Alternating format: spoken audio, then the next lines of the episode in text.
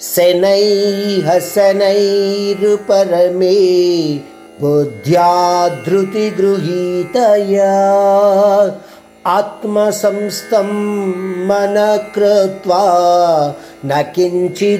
చింతయేత్ సంకల్పము లేకుండా ఉండాలంటే బుద్ధిని మనస్సుని కూడా మనము చాలా నెమ్మది నెమ్మదిగా అదుపులో పెట్టడానికి ప్రయత్నం చెయ్యాలి.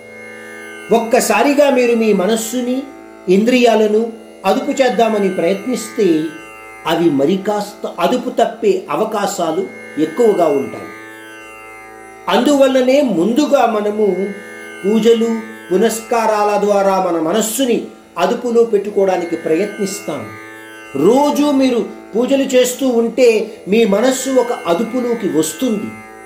నెమ్మది నెమ్మదిగా ఉపవాసాలంటూ వ్రతాలంటూ మన ఇంద్రియాలను మనం అదుపులో పెట్టుకోవడానికి ప్రయత్నిస్తూ ఉంటాము. ఈ ప్రకారంగా అభ్యాసం ద్వారా ప్రాణాయామము జ్ఞానప్రాప్తి లాంటి విషయాల మీద ఆసక్తిని పెంచుకున్నప్పుడు ఆ పరమాత్ముని వైపు మీ యొక్క ధ్యాస మళ్ళుతుంది. ఆ పరమాత్మానుభూతిని పొందాలి. అని మీరు అనుకున్నప్పుడు అంటే మీలో అటువంటి కోరిక కలిగినప్పుడు మరి ఒక ఏ విషయమందు కూడా ఆసక్తి కలిగి ఉండకూడదు అన్న ఈ సత్యాన్ని మీరు గ్రహించటానికి ప్రయత్నం చేయండి.